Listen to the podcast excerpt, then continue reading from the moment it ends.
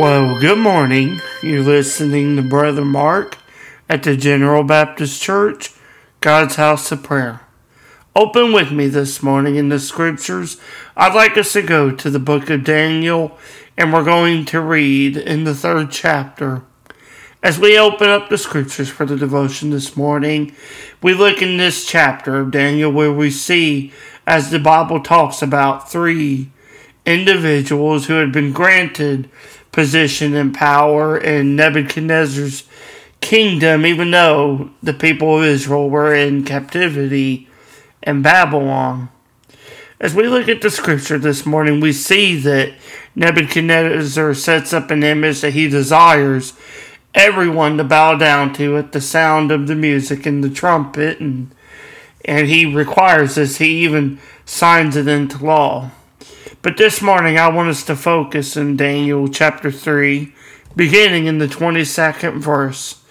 It is here where we see that the three Hebrew children take their stand for the faith of their faith in God, rather that they will not bow down to Nebuchadnezzar nor his image, but only to the Most High God.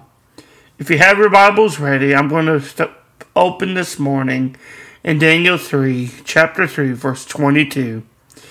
Therefore, because the king's commandment was urgent, and the furnace exceeding hot, the flame of the fire slew those men that took up Shadrach, Meshach, and Abednego. And these three men, Shadrach, Meshach, and Abednego, fell down, bound into the midst of the burning fiery furnace. Then Nebuchadnezzar the king was astonied, and rose up in haste, and spake, and said unto his counselors, Did not we cast three men bound into the midst of the fire? They answered and said unto the king, True, O king. He answered and said, Lo, I see four men loose, walking in the midst of the fire, and they have no hurt, and the form of the fourth is like the Son of God. As we look at this scripture this, this morning, it is such a blessing. It can be such a blessing in our lives when we see the imagery of God in the midst of this fire with his people who did not bow down to the earthly king, but stood strong for the heavenly king, God Almighty. Nebuchadnezzar in his fury had decided to throw them into the furnace, just as he had decreed, but God had bigger plans for Shadrach, Meshach, and Abednego when those men bound them and cast them into the fire. The fire did not touch those three Hebrew children, but rather consumed those who had perpetrated the act.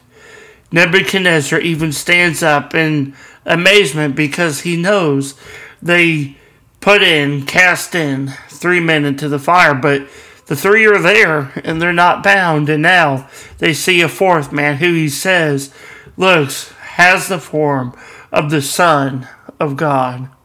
So, what can we take from this scripture this morning? I want to leave you with. I pray this scripture is a blessing to you, and just know that we can take from this scripture that wherever we may be in life, in the midst of trials and troubles, yes, there may even come a time where we face heavy persecution for our faith. Just know that we can we can stand strong in the faith of God the Father and His Son, Christ Jesus. We may go into the fire, but He will protect us and He will preserve us through it all, for He is our preserver. I pray this scripture blesses you this morning and encourages you and strengthens you through your coming day. Thank you for listening, and God bless.